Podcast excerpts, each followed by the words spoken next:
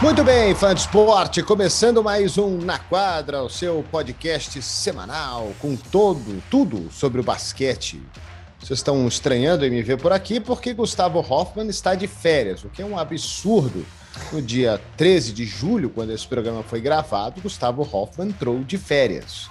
Né? Férias escolares, Gustavo Hoffman tem acho que seis filhos, né? Hoffman, e aí a galera tirou férias e ele resolveu tirar férias junto. Certo, Gui? Certo, Falaria, tudo bem? Prazer ter você aqui comigo hoje. Porque o Gustavo Hoffman, ele estava na Copa América de futebol e quem o estava substituindo era o Felipe Mota, né? Aí o Felipe Mota entrou em férias, o Gustavo Hoffman, a Copa América acabou, mas ele também entrou em férias. Então estamos nós aqui, né? Os trabalhadores desse canal. É isso, sem férias há mais de um mês e meio. Muito bem, vamos lá, Gui. A gente teve os dois primeiros jogos dessa final da NBA em Phoenix e duas vitórias por 10 pontos. Né? Nos dois jogos, o Phoenix Suns marcou 118 pontos, venceu 118, 105, 118, 108. Nesse último jogo, que foi o jogo que você comentou, inclusive, nos canais ESPN, o, o Antetokounmpo teve 42 pontos. E aí faltou ajuda para ele, né? Faltou ajuda para o Antetokounmpo, ele jogou muito, uh, mas o time perdeu e perdeu por 10 pontos. Teve um detalhe interessante que o fã de esporte até chamou a atenção sobre isso, né? Que o plus-minus dele, é, o tempo que ele está em quadra, tanto que o time dele faz a mais de pontos do que o adversário, o plus-minus dele foi mais 3. Né? Então o time perdeu de 10, ou seja, com ele fora de quadra, o time tomou 13 pontos. Então já deu para ver quem que é o termômetro dessa série para o Milwaukee Bucks.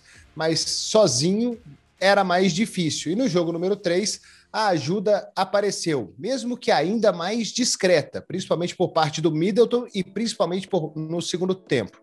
Né, mas o, o, já do outro lado, o Drew Holiday conseguiu uma atuação bem melhor e essa ajuda apareceu e o time conseguiu uma vitória até certo ponto bem convincente. Né? A gente vai começar a analisar todos os pontos desse jogo número 3, Gui. É, sem dúvida, eu acho que uh, o, tanto o jogo 1 quanto o jogo 2, o, o Milwaukee acho que precisou para achar um pouquinho quais são os pontos do Phoenix Suns. Por que eu falo isso? Porque no jogo 1, o time do Milwaukee atacou muito bem, né? Arremessou com 44% de aproveitamento dos três pontos, teve 16 bolas de três convertidas. Porém, a defesa, eles fizeram muitas trocas e aí sim o Phoenix Suns soube aproveitar é, e punir essas trocas, né? No jogo 2 foi ao contrário, eles acertaram um pouquinho mais a defesa, começaram de maneira muito agressiva. O Drew Holiday defendendo o Chris Paul, que não foi o que tinha acontecido no primeiro jogo, tinha sido mais o PJ Tucker, né? E aí sim para fazer essas trocas. E o Drew Holiday, ele é muito mais agressivo. Então, uh, tanto no jogo 2 quanto no jogo 3 já, que aí foi quando o Milwaukee ganhou, essa defesa do Drew Holiday foi fundamental. Porém, no jogo 2, o ataque que não funcionou, né? Aí foi bem aquilo lá que você falou. Drew Holiday e o Middleton não tiveram bons aproveitamentos, aliás, longe disso, né? Foram péssimos aproveitamentos de arremesso de quadro. E aí o Antetokounmpo, só os 42 pontos deles, só entre aspas, é óbvio, não foi suficiente, né? Uh, e aí no terceiro jogo já, essa defesa forte, combinada com um ataque um pouco melhor, principalmente aí dessas, das duas estrelas que acompanham, aí sim deu uma vitória uh, robusta de, de, dar confiança mesmo para a equipe, né? o aproveitamento não foi excepcional no ataque, foi bom, né? 47% de arremesso de quadra, quase 39% de arremesso de três, né? Mas uh, eu acho que a agressividade nos rebotes ofensivos e a pressão defensiva fazer, forçando erros da equipe do Phoenix, o Phoenix teve 15 erros, né? Ou seja, isso deu posses a mais para o Milwaukee Bucks e aí sim foi o suficiente para abrir uma boa vantagem e conquistar essa vitória. É, há fatores, né, dentro desse mesmo jogo, né? Claro que tem o um macro de tudo, mas vamos tentar ir pro, pro micro aqui, que são detalhes que são extremamente importantes. Uh, o primeiro dele que eu vou chamar a atenção é o DeAndre Ayton com cinco faltas, carregado de faltas, já no, no primeiro tempo e no terceiro quarto praticamente não jogou. Né? Esse é um fundamento. E com ele fora de quadra, o, você já chamou atenção para os rebotes ofensivos, mas em segundas chances de pontos, esse placar ficou 20 a 2 para Milwaukee. né? E também os turnovers. Vamos falar primeiro desse, desse aspecto, depois a gente passa para os turnovers e pontos também em contra-ataque. Mas esse número 20 a 2 é um número que numa final de NBA ele simplesmente ele não pode acontecer. O Phoenix não pode deixar isso acontecer de forma nenhuma. São 18 pontos de diferença uh, dos 20 finais do jogo, né? Exatamente, Ari. E, e inteligentemente o Milwaukee está sabendo aproveitar isso, né? Ele tem mais centímetros, sim. O, o Phoenix acabou tá sofrendo um pouco porque teve a lesão do, do Dario. Ok, ele não é um grande é, reboteador, mas é um cara que tem centímetros, é forte fisicamente e ajuda no trabalho de box alto. Né? Então ele está fora. Aí você tem que colocar o Kaminsky que estava totalmente fora da rotação. Né? Muitas vezes ele joga, o, o Monte Williams joga com o, o Torrey Craig de 5. Né? Eles colocam numa zona para proteger o ar ali quando o DeAndre Ayton não está. Né? Mas o grande problema da um dos grandes problemas da zona é exatamente essa falta de responsabilidade no sentido de que cada um o defensor não sabe quem que ele tem que bloquear fora. E muitas vezes dois jogadores acabam em um e um fica livre para pegar esse rebote ofensivo. Então esse sim é um problema que o Monte Williams tem que pensar em resolver. Claro que é o problema de falso do DeAndre Ayton atrapalha muito e não só nessa questão dos rebotes né? O DeAndre Ayton estava com um aproveitamento sensacional aqui 8 em 11 nessa partida. Ele terminou com 18 pontos e 9 rebotes jogando apenas 25 minutos né? Então, é, é, é, um jogador que realmente explodiu nesses playoffs, né? muito por como as defesas né, deixam um pouco mais espaço para ele para tentar tirar volume de Chris Paul e Devin Booker, mas ele tem se tornado um jogador importante. Quando ele sai com cinco faltas, você está sofrendo agora no ataque e na proteção do rebote. É, e outro fato interessante, né, ainda sobre esse mesmo tema, depois do jogo, na entrevista do Chris Paul, né, é, perguntaram isso para ele, né? Se o fator altura atrapalhou um pouco. Acho que o Monte Williams citou isso também na entrevista dele, né? Dizendo que o time precisaria de altura ali. Uh, um dos questionamentos que eu fiz para a galera no nosso Liga de Passo foi exatamente esse, né? Se não dá para ter outra outra alternativa a não, a não colocar o Kaminsky, né? Talvez um, fechar, mas o que o Chris Paul disse foi que eles precisam criar um muro ali para que não para não deixar esse domínio do Antetokounmpo dentro do garrafão. Então, replico essas duas questões aí para você. A questão da altura, se é possível defender o Antetokounmpo e toda a agressividade que ele tem sem o jogador da estatura dele e sem o Deandre Ayton, obviamente, em quadra. A gente está falando sem o Ayton em quadra. E, e se, se, se dá para fazer isso, ou, ou, e se não der, o que, que tem que fazer?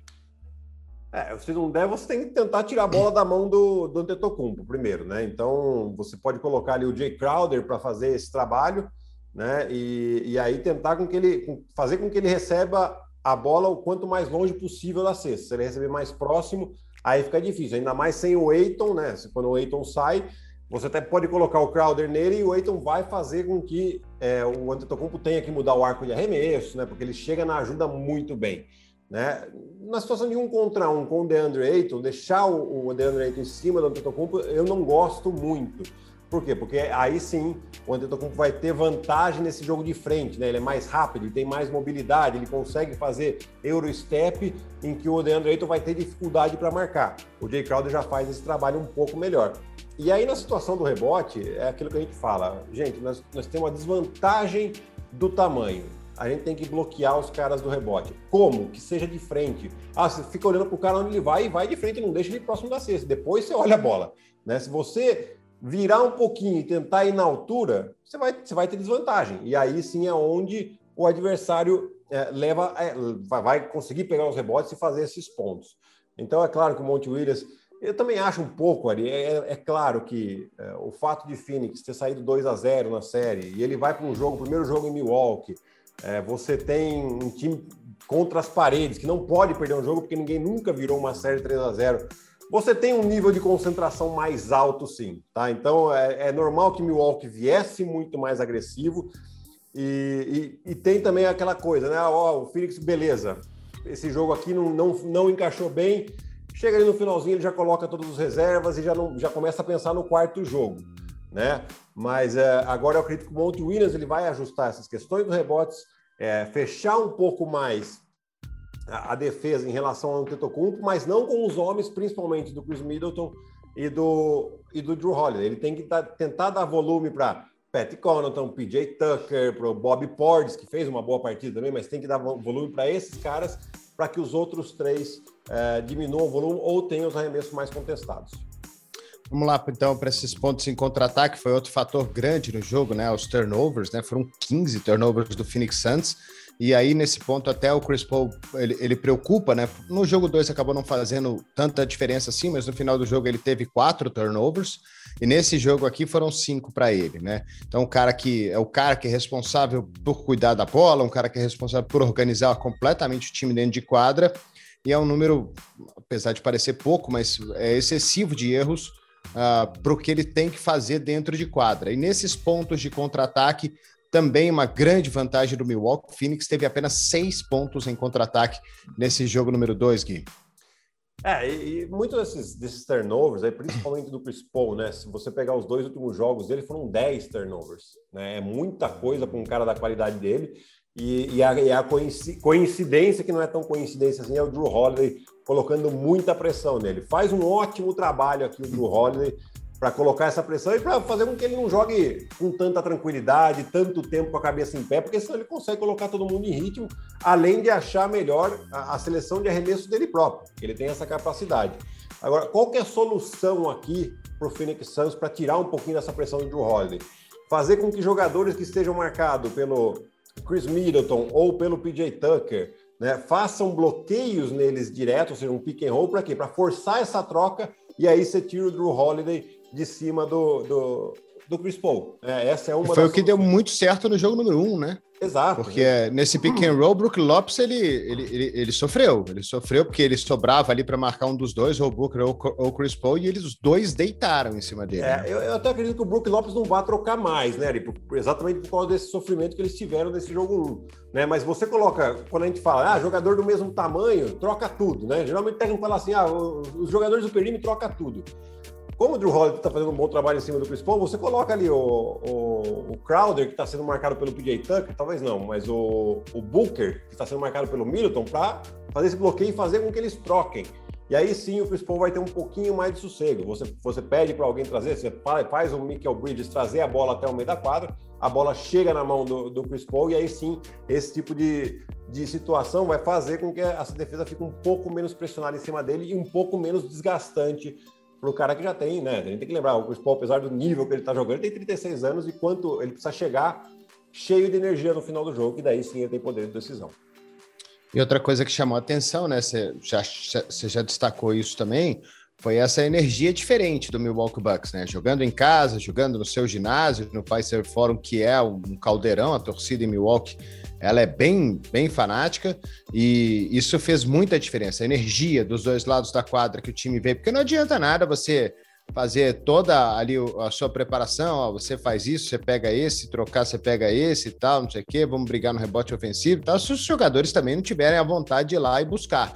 E Milwaukee teve essa vontade desde o primeiro momento de jogo, né? Foi um negócio assim, é um, um você pega a, a, disposição do time dentro de quadra, em trocas, em, em contra-ataques, em disposição, e de um jogo para o outro parece outro time, né? Exato, né? A intensidade que eles começaram realmente foi impressionante. Né? E isso eu acredito que tenha assustado um pouco. Assustado no bom sentido, tá? É lógico que ninguém fica ah, morrendo de medo, mas você às vezes está esperando uma coisa e vem e tem um choque de realidade naquele momento ali. Aquilo te tira um pouco do lugar, faz, faz com que você não jogue da maneira que você pensava que o jogo fosse ser.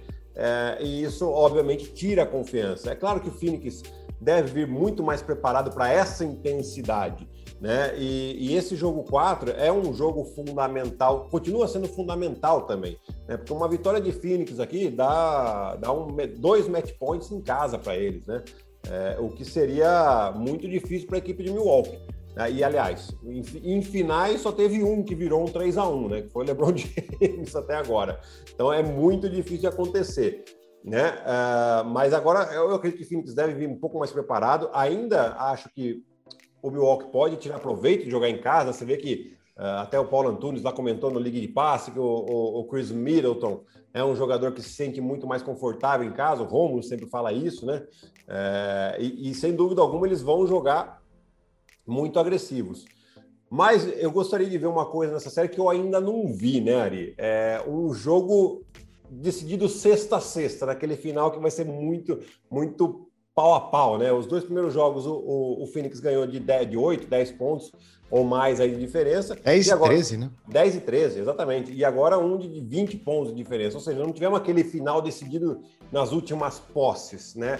E aí é que vai ser interessante, porque a gente sabe do poder de decisão, eh, principalmente do Chris Paul e do Devin Booker, que, que adoram esse momento de quarto-quarto, né? E, e, pelo lado do Milwaukee, o Yannis, ele não é esse jogador de, de decisão de, de, últimas bolas. Por quê? Porque ele não tem um arremesso de fora, né? E aí a gente viram os olhares para Chris Middleton e Drew Holiday, que são jogadores. Então vamos ver se nesse quarto jogo a gente tem pelo menos um jogo um pouco mais disputado até o final. Então vamos partir para o individual aqui agora, né? Falamos bastante dos, dos times, né?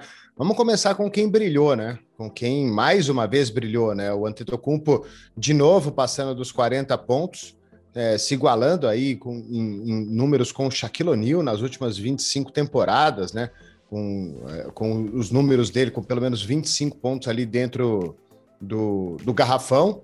De novo, um jogo espetacular dele. Como a gente já falou, ele teve ajuda nesse jogo, mas ele não deixou de ser menos espetacular por conta disso. De novo, a parte dele ele fez até mais do que, em teoria, ele tem que fazer. É, e ele é um jogador que você vê, ele, ele não se abala em eventualmente dar um airball em um lance livre.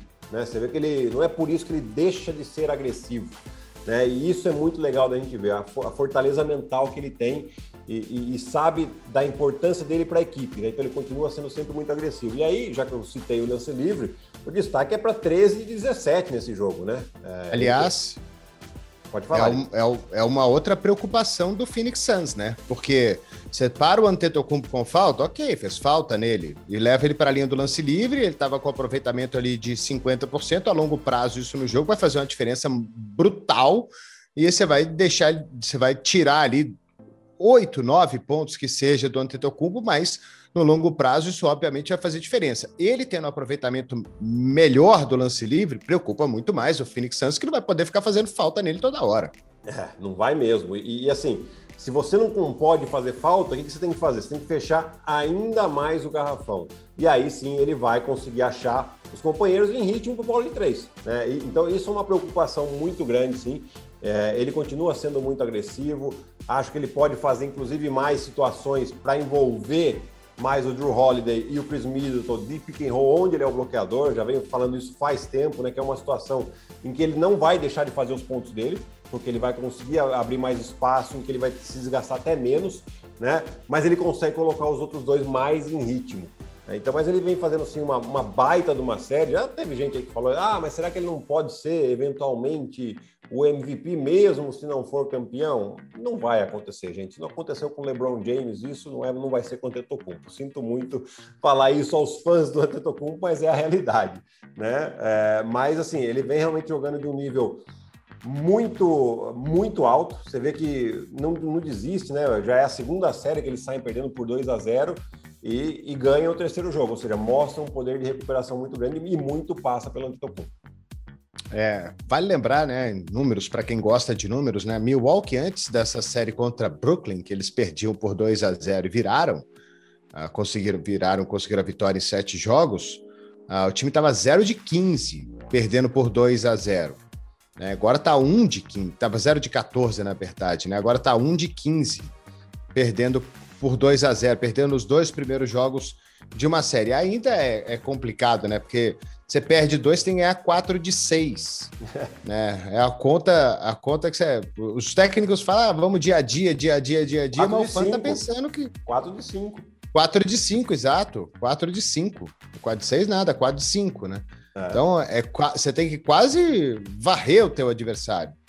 É, então, é, é, é é complicado esse, Não, esse, é, esses dois essa conta, né? Essas, esses dois jogos do Milwaukee, os dois são de vida ou morte, né? Porque como a gente falou, se tivesse perdido o terceiro, era 3 a 0 ninguém nunca virou. Né? E se perde agora o quarto, é um 3 a 1 também que é, é, é, raro acontecer. Aconteceu uma única vez na história, que foi aquele Cleveland que ganhou do Golden State depois de estar perdendo 3 a 1 né? Então, é, é, é mais um jogo que o Milwaukee Bucks vai estar com as costas na parede aí, né? Vai ter que demonstrar, como vem demonstrando, palavrinha da moda aqui, resiliência, né?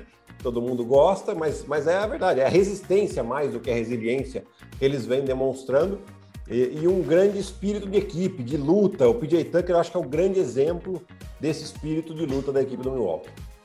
E vamos lá para o outro lado, então, para quem perdeu, né? Falar das atuações de Chris Paul e Devin Booker, só que eu não sei de cabeça, foram 19 pontos para o Chris Paul. Muitos desses 19 pontos ali foi quando o jogo já estava meio que perdido já, viu? Então, esse 19 ele meio que dá uma enganada. E 10 aí pro, pro, pro Devin Booker, né? E eu lembro do, do jogo que você comentou, que a gente teve junto no League de Passe e no ESPN League no dia seguinte, você chamou a atenção por um detalhe importante sobre o basquete, que o nome do jogo é bola ao cesto, né? que se a bola não cai, fica mais difícil.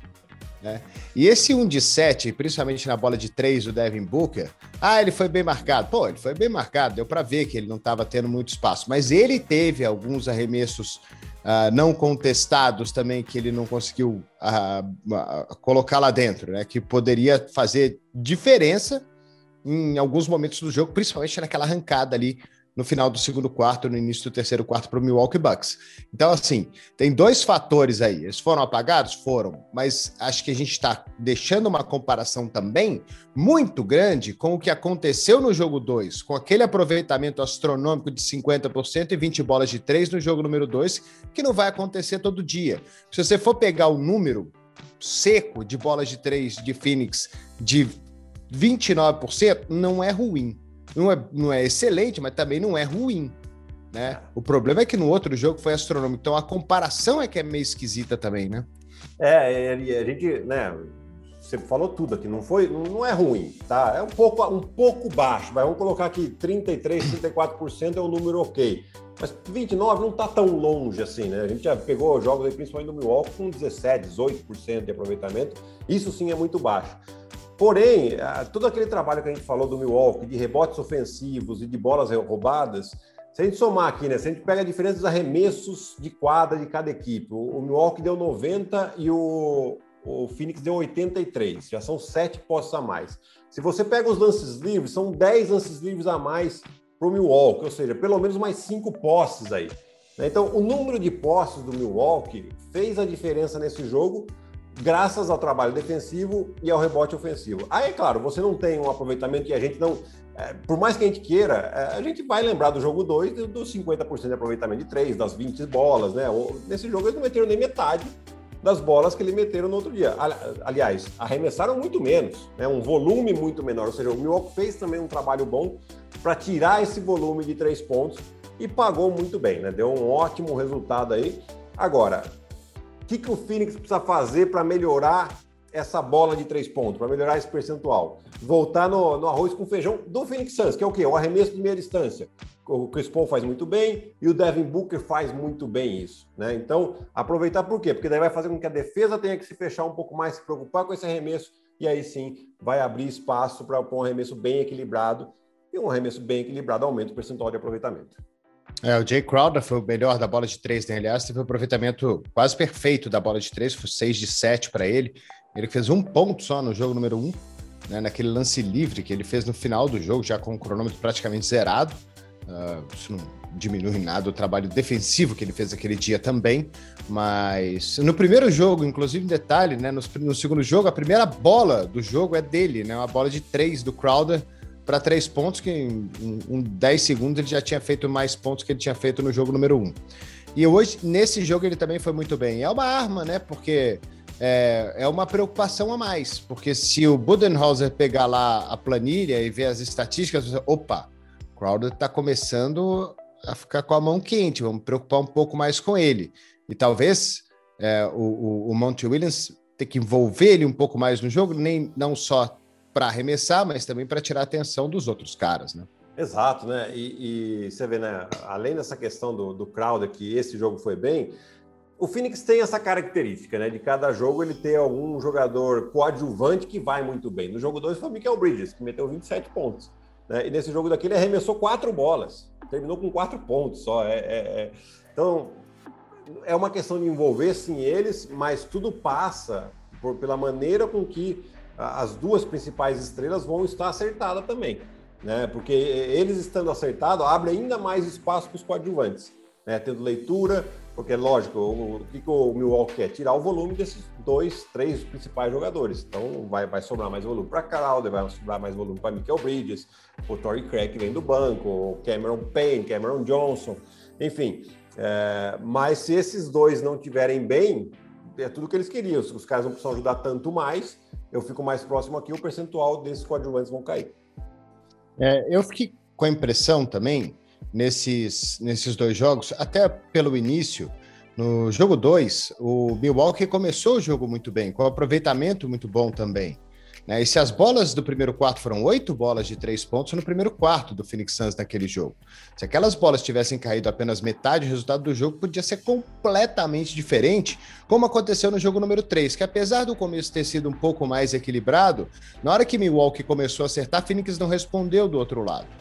Né? Então eu até brincava com o pessoal aqui vendo o jogo que parecia que Phoenix ia ganhar de novo o jogo número 3 se olhando no primeiro quarto.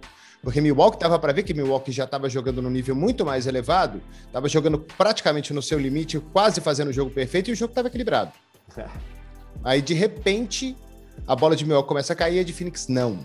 Né? Então o aproveitamento de Milwaukee se manteve mais constante também durante o jogo e, e por todos os outros fatores que a gente já já destacou assim. Mas o, o meu ponto aqui é chamar a atenção que aquele jogo número 2 ele foi o que foi por conta da bola de três. Então é uma grande preocupação para a Phoenix que não pode confiar só nisso. A bola de três não vai cair 50%, eles não vão. 20 foi o recorde da franquia na história do playoff. Um dos maiores recordes da história da NBA. Né? Então Exato. é um número que o Monte Williams não pode contar com isso. Ele tem que esquecer aquele, esse número e trabalhar de outra forma, porque senão ele vai perder. É, e, e ele tem que pensar exatamente, né, Ari? É, tanto o jogo com o DeAndre Ayton, que estava funcionando muito bem, né? Aliás, um, para mim, um dos fatores dessa arrancada do Milwaukee é quando ele sai no terceiro quarto com problema de faltas, né? É, mas é, é, o jogo da meia distância, é o jogo do DeAndre Ayton, tentar correr um pouco mais, né? apenas seis pontos de, de, de contra-ataque, fazer um jogo de transição muito bom, um, um pouco melhor também, né? Não, não deixar tanto o Milwaukee Bucks armar a defesa, porque os caras são bem grandes, né? O Drew Holiday, que é o armador do time, tem quase 2 metros, tem 1,95m.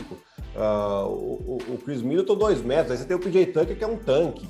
Depois você tem o Tetocumpo e o, e o Brook Lopes, ou seja, é um time grande, que ocupa espaço. Então você tem que fazer com que eles uh, joguem de maneira mais dinâmica porque se você ficar num contra um paradinho ali, ou situações mais isolation, jogar um pouco mais lento, vai dar vantagem para o time Milwaukee Bucks. Eu acho que é nisso que o Monte Williams tem que pensar e tem que ser preciso, né? Depois, é claro, você ter um balanço defensivo melhor, ter um, um bloqueio de rebote, são, são os fatores que influenciaram muito nessa vitória do Milwaukee, né? Trabalharam muito bem o time do Milwaukee também, é, né, situação de contra-ataque, é ponto fácil, que dá confiança para o time, o rebote ofensivo acaba com a moral do, do, do adversário, né, joga a confiança lá para baixo, e isso o Milwaukee fez à perfeição. É, tô curioso para saber como é que vai ser esse começo de jogo 4 também, acho que vai ser bem, bem importante, acho que Milwaukee pela vitória vai vir com tudo, talvez até com mais energia que veio nesse jogo número 3 para empatar essa série. E se Phoenix não estiver ligado, o jogo pode acabar logo cedo. Tomara que não, né? Tomara que aquilo que o Gui deseja aconteça, que seja um jogo apertado ali até o fim, né? Que é o que todo mundo quer ver, um jogo disputado, um jogo apertado, e não times vencendo por 18, 20 pontos todos os jogos de finais, né? Eu não sei como é que a gente está de tempo aqui, Guilherme, mas eu não Nós sei. Estamos quase estourando a meia hora, mas acho que tem um, tem um tempinho aqui para falar da. Continuar com o basquete americano, né? Porque a seleção americana fez dois amistosos preparatórios aí para as Olimpíadas e foram duas derrotas, né? A primeira, ah, deixa eu ver o dia aqui certinho que foi, se eu achar a data, né? No dia 10 de é... julho, três dias atrás, né? Na, no domingo, não, no sábado. No, no sábado, o time dos Estados Unidos jogou contra a Nigéria e foi derrotado por três pontos, por 90 a 87. O Gabe Vincent foi o grande. Com direito a 20 bolas de três da Nigéria. É, com direito a 20 bolas de três e 21 pontos para o Gabe Vincent.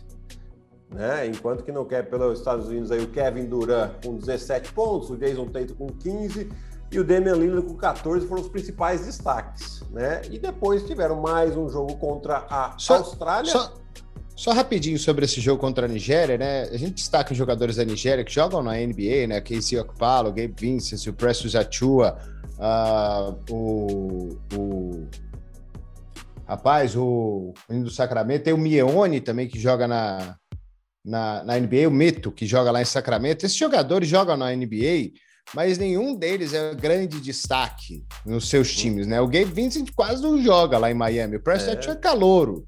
Né, o Casey que fala, você tem que rezar para chegar lá na American Airlines Arena e ver ele sentado no banco. é, o Meto lá em, em, Sacramento joga 13 minutos por jogo. Né, na temporada que ele tem mais jogados, são 13 minutos de média dele por jogo. Então, nenhum desses jogadores é destaque do seu time. E por que eu estou chamando a atenção para isso? É porque a partir de agora eles podem ser. Né? já, deu, já deu para ver que depois de uma vitória em cima de Damian Lillard, de Kevin Durant, de todo mundo, com os caras metendo seis bolas de três, fazendo 27 pontos contra a seleção americana, esses caras podem ser melhor aproveitados na NBA agora também. Ah, sem dúvida. Né? E você tem, o mais conhecido deles é um que joga pouco também, né? que é o Halil Okafor. E que contra o Estados Unidos não jogou, nem pisou na quadra né? Mas o técnico é o Mike Brown, que foi técnico muito tempo uh, do Cleveland Cavaliers, assistente técnico campeão lá com o Golden State Warriors, né? E, e, tem um time assim que tem uma capacidade atlética muito grande, como sempre tem eles, né? Os nigerianos são sempre muito atléticos e, e a, porém agora com qualidade técnica e com um técnico americano, né? Então é, é um time que também ganhou depois a Argentina, né? Aliás, passou por cima da Argentina, é um amistoso, continuam sendo amistosos, gente, e isso a gente tem que sempre lembrar da relevância que tem, tá? Então não é um jogo oficial, mas faz notícia, né? Faz notícia quando o time na Nigéria ganha pela primeira vez na história contra os times dos Estados Unidos que jogam com jogadores da NBA. E do outro jogo, né? Derrota também para Austrália, né? 91 a 83 a Austrália também lotada de jogadores que atuam na NBA, mas de qualquer forma são duas derrotas seguidas do Popovich, né? É, e aí, o Ari, você puxou um, um, ponto importante. O Popovich, ele é, sem dúvida alguma, um dos maiores técnicos da história. É, tem gente que considera ele o maior, tá? É, porém, o Popovich, eu faço a leitura o seguinte: o Popovich é um técnico que ele, com tempo para trabalhar, cara, ele tem ótimos resultados, porque ele tem toda uma metodologia, ele faz com que o jogador entenda uh, mais também a, a, a, essa, essa filosofia de jogo que ele tem. Né? Então, ele desenvolve, ele gosta de desenvolver jogadores. Quantos jogadores desconhecidos que a gente nunca tinha ouvido falar e que de repente desponta no San Antonio Spurs. Né? E aqui é um, ele vai jogar um torneio de tiro curto, ou seja, muitos dos jogos aqui vão ser perdeu, tá fora né? É, e ele já não teve uma boa uma boa atuação no Mundial da China em 2019. Ah, não estava com o time mais forte, pode falar o que for, mas não, não foi uma boa atuação. E agora ele tem um time bom, mas a gente tem que concordar aqui que não é a maior força dos Estados Unidos nessas Olimpíadas. Você tem ainda Kevin Durant, você tem o Damian Lillard. Então, é um ponto de atenção aqui para a seleção americana e que a gente, eu acredito, principalmente pelo Popovic, pelo histórico que ele tem, né? Ele, sem dúvida alguma, vai usar muito bem essas derrotas para, primeiro, motivar os jogadores e fazer as correções que ele precisa fazer. Porque é, é um torneio de tiro curto e uma derrota vai custar muito caro para os Estados Unidos se isso acontecer nas Olimpíadas. É, mas um time que tem Kevin Durant, Bradley Bill, que foi o segundo cestinha da NBA, Damian Lillard, que dispensa comentários, Bana Debaio, que fez uma, mais uma temporada boa com, com o Miami Heat, ele tem grandes jogadores, né? Não tem, não tem Curry, não tem uh, quem? O LeBron James, não, não, não tem, ok, mas os Estados Unidos, cara, dá para fazer 16 Sim. seleções ali. É, mas Dá para ter muita combinação, um pouco, né? Não tem. Eles, Bom, mas é muito, é muito, é, é muito talento, é muito talento. Eu é, sei, é muito... Mas, mas, é muito talento, mas são regras diferentes também. Você lembra que a quadra da NBA ela é maior, a NBA tem as regras. A, a principal regra que, que, que, atrapalha os americanos, e disso tenho certeza, é a questão dos três segundos de defesa. Na NBA existe isso, então não pode ter um cara lá o tempo todo. Na FIBA não tem essa regra. Então você pode colocar um cara lá e que fica o tempo todo ali, que vai estar sempre ajudando. Então o garrafão está sempre muito congestionado. Por que, que isso faz a diferença ali? Porque quando você sabe que você tem um, alguém te cobrindo, você consegue colocar mais pressão na bola. Com isso, você consegue contestar mais os arremessos. Então, se o, se os Estados Unidos não faz um trabalho de equipe e fica tentando só no um contra um, ele vai ter um aproveitamento pior dos arremessos. E aí é onde os times que estão mais acostumados com regra FIBA podem levar vantagem. Você viu a entrevista do Popovich depois do jogo? Não, não vi. Não, na verdade, não foi uma entrevista, foi um post dele no Twitter que ele colocou que precisava de um cara para jogar do lado ali do Kevin Durant e colocou entre parênteses LeBron James. Falou que tinha um cara para jogar do lado do Damian Lillard, colocou entre parênteses Stephen Curry. E falou que. Precisava de um né? cara de 2,10 metros para marcar um Dois... lateral. Você não viu ele fazer isso, né? Não, mas eu vi um técnico parecido fazer isso também. Teve um, teve um que fez, né? É, que... Gostou do jeito que eu introduzi o assunto? Nossa senhora, foi maravilhoso. Que, que bola. Eu tenho, eu tenho que marcar esse golaço. Você deixou ali para mim, né?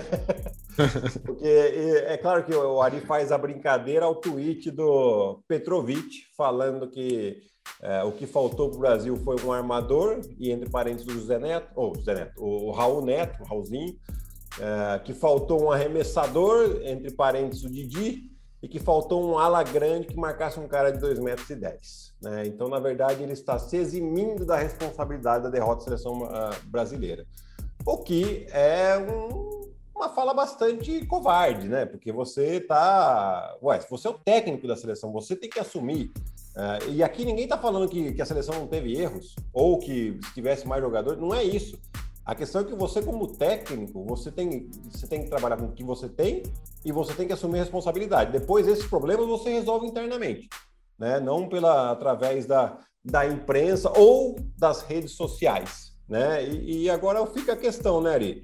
Se ele for confirmado técnico da seleção brasileira, será que o Raulzinho, o Didi e o Gui Santos, talvez, que foi um cara muito novo aí, talvez não, mas algum outro jogador se sentiria confortável em jogar com ele depois de uma situação dessa? E os, os próprios que foram, né? Os próprios que foram. Que, Como é que você vai... Que não, não servem, né? É, como é que você vai confiar no teu técnico, né? Como é que você vai jogar para ele, fazer o que, o que ele te pede dentro da quadra? Se, se você perder, ele vai pro Twitter te esculachar. Né? obviamente ele não esculachou ninguém individualmente, né? Mas não quer dizer, não colocou nomes ali individualmente, né? Mas tenho certeza que quem para quem o recado foi dado ali dentro, eles entenderam, entenderam muito bem. E aí a confiança no, no, no que você tem no banco, ela, ela simplesmente é agora para mim ela é zero. É total. É zero. Total, não, não, não pode fazer. Não tem nem clima, né? Pois é, gente. e... e... E jogadores que estavam lá se manifestaram, né? De, ou seja, for, foram muito polidos, tá? É, porque eu, é, eu, entendo, os jogadores eles têm que ser assim mesmo, né? Eles estão ainda na ativa e, e não precisa entrar nesse tipo de dividida, mas eles uh, claramente não gostaram, né? A comunidade do basquete detestou isso, né? A comunidade do basquete brasileira aqui viu com muito maus olhos e agora vamos ver qual, qual que vai ser a decisão da confederação, se continua com o Petrovic ou se teremos novidade aí, quem sabe. Acho que chegou a hora, né, de já voltarmos a ter um técnico brasileiro em frente à seleção brasileira. Faz tempo, né? Desde 2008. 2007 foi o último última competição com um técnico brasileiro. Minto, é, um... minto, minto, minto, minto. Teve um parêntese em que o Cezinha foi técnico numa Copa América um pouco antes do Petrovic assumir né? Mas uh, ali já sabia que era meio que um tampão. Né? O Cezinha, tanto que ele ficou um torneio só e já voltou a ser assistente. Você tem uma cornetada para quem você acha que pode assumir ou você também não quer assumir essa bucha também? Olha, a gente, né, eu acho que a gente tem que pensar nos técnicos que tiveram sucesso ultimamente aqui, né? Então, você tem o José Neto que, né, foi campeão de tudo com o Flamengo, mas agora está com a seleção feminina, né? Mas é um nome que não dá para a gente descartar. E você tem o Gustavinho, que está muito bem com o Flamengo também, está ganhando tudo lá. Eu acho que são os dois técnicos bola da vez, vamos, vamos dizer assim, né? Seria que estão mais aí a, a, né, atualizados, vamos dizer, mais vencedores, que ganharam mais nesses últimos momentos aí. Mas sempre pode aparecer uma surpresa aí, né? É, vamos esperar, né? E torcer, né? Porque talento talento o basquete brasileiro está mostrando, né? A NBB está aí para isso, né? O que a gente está é. vendo de, de cara bom, de, de, de, de, gente de gente talentosa é, é bem grande. O, o, nível do, do NBB está bem alto, né? Então talento tem. É, e a gente está tendo mais jogadores saindo também, né, Ari? A gente vê aí o, o, o pessoal que já está fora tem o tempo, aí você tem o Caio Pacheco, que estava na Argentina e agora anunciou que vai sair lá do Bahia Blanca, tem-se uma expectativa, talvez ele vá para a Europa. O Léo Mendes teve uma primeira temporada na Europa muito boa também, né? O, o Vitor Benítez já está lá há algum tempo, Augusto Lima já está lá há algum tempo. Né? Então você tem os jogadores que estão na NBA também, como o Didi, o Raul e o Cristiano Felício. Né? Enfim, são, são jogadores importantes para a nossa seleção apesar do Petrovic ter cortado o Felício, né? Nessa, nessa última uh, convocação aí, mas que, que, que dão uma, uma cara já para nossa seleção e mais os jogadores que estão jogando NBB, né? Você tem aí, aí você tem um monte, né? Jorginho, Lucas Dias, Lucas Mariano, uh, o Iago, o Iago muito bem na seleção também. É, ele, ele, ele consegue suprir a falta de altura com uma personalidade muito forte. E é isso que a gente precisa na seleção. Certo, Gui. Gui, foi um prazer, viu? Acho que a gente vai estar junto na semana que vem também, que o Hoffman está viajando para. Acho que é Dubai que ele foi fazer aquele, aquele esqui lá no meio do deserto que ele sempre quis fazer. Mas acho que ele ainda não volta na próxima semana, não. Brincadeira, viu, Gu? Merece muito as férias aí, o nosso Gustavo Hoffman. Um beijão para ele. Mas acho que estaremos juntos também na próxima semana, Gui. É isso aí, Ari. Obrigado pela companhia e até semana que vem. Valeu, galera. Obrigado. Então, na quadra na próxima semana, Guilherme Giovanni com certeza vai estar aqui, porque o cara nunca tem folga, nunca descansa. e para falar tudo, vamos ver se a gente ainda vai falar sobre jogo número 7, talvez, ou se vamos destacar o novo campeão da NBA na próxima semana no novo episódio do Na Quadra. Um grande abraço e até a próxima. Tchau.